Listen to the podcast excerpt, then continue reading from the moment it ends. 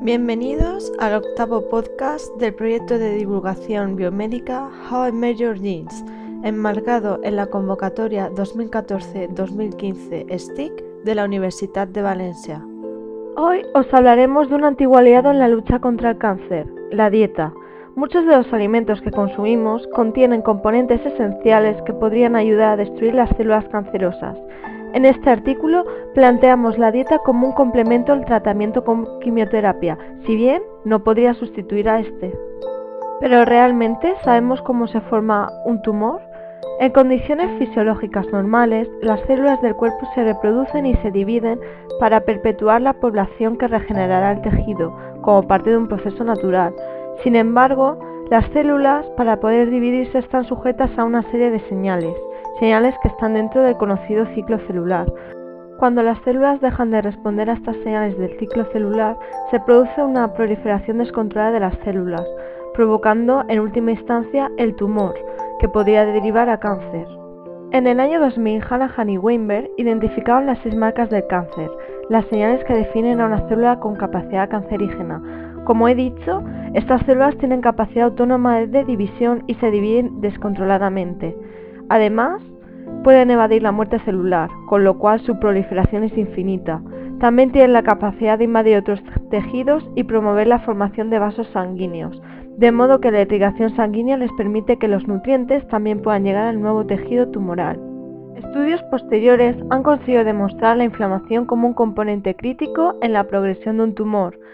Se ha conseguido observar que en el microentorno del cáncer hay una gran cantidad de células inflamatorias que serían responsables de la proliferación, supervivencia y migración del tumor.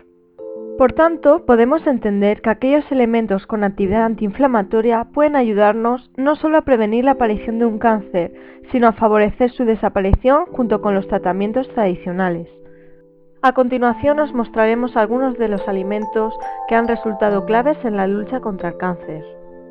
El primero de ellos, la cúrcuma, es una planta herbácea que se cultiva principalmente desde la Polinesia hasta el sudeste asiático, teniendo su mayor centro de producción en la India. Es uno de los componentes del curry, que seguro que te resulta conocido, y es el responsable de su color amarillento. Los componentes químicos más importantes de la cúrcuma son un grupo de compuestos llamados curcuminoides, que incluyen la curcumina, la detoximicurcumina y besdetmetosicurcumina. La curcumina de todos ellos es el más conocido y estudiado. La curcumina ha sido muy estudiada por su carácter anticancerígeno, antiséptico y antiinflamatorio. Estudios epidemiológicos atribuyen el bajo índice de cáncer de colon en la India debido al alto contenido en cúrcuma de su dieta, donde también se ha observado una incidencia de hasta un 30% menos de cáncer de mama que en países occidentales. Estudios han confirmado su actividad inhibidora de vías de señalización como STAT3 y NFKB, encargadas de traducir las señales extracelulares en expresión de diferentes genes que controlan la producción celular, respuesta al sistema inmune y muerte celular, entre otros.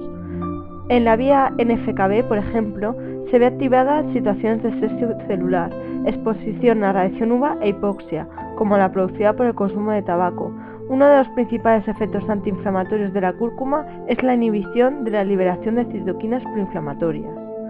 El segundo componente alimenticio del que vamos a hablar es la pigenina, un flavonoide natural que se encuentra en frutas y verduras como el perejil, la cebolla, el apio y el pomelo. Se consume principalmente a través de la camomila y la manzanilla, y también aparece en el vino tinto y la cerveza. Su consumo está relacionado con una menor incidencia de algunos cánceres, como el digestivo, el de mama, el de próstata, piel y las enfermedades hematológicas. La pigenina es conocida por su acción inhibitoria de la ornitina descarboxilasa, una enzima que cataliza el primer paso para la síntesis de poliaminas. Las poliaminas se conocen porque afectan finalmente a la estructura del ADN, haciéndolo más proclive a la replicación y por tanto favoreciendo la aparición de células tumorales.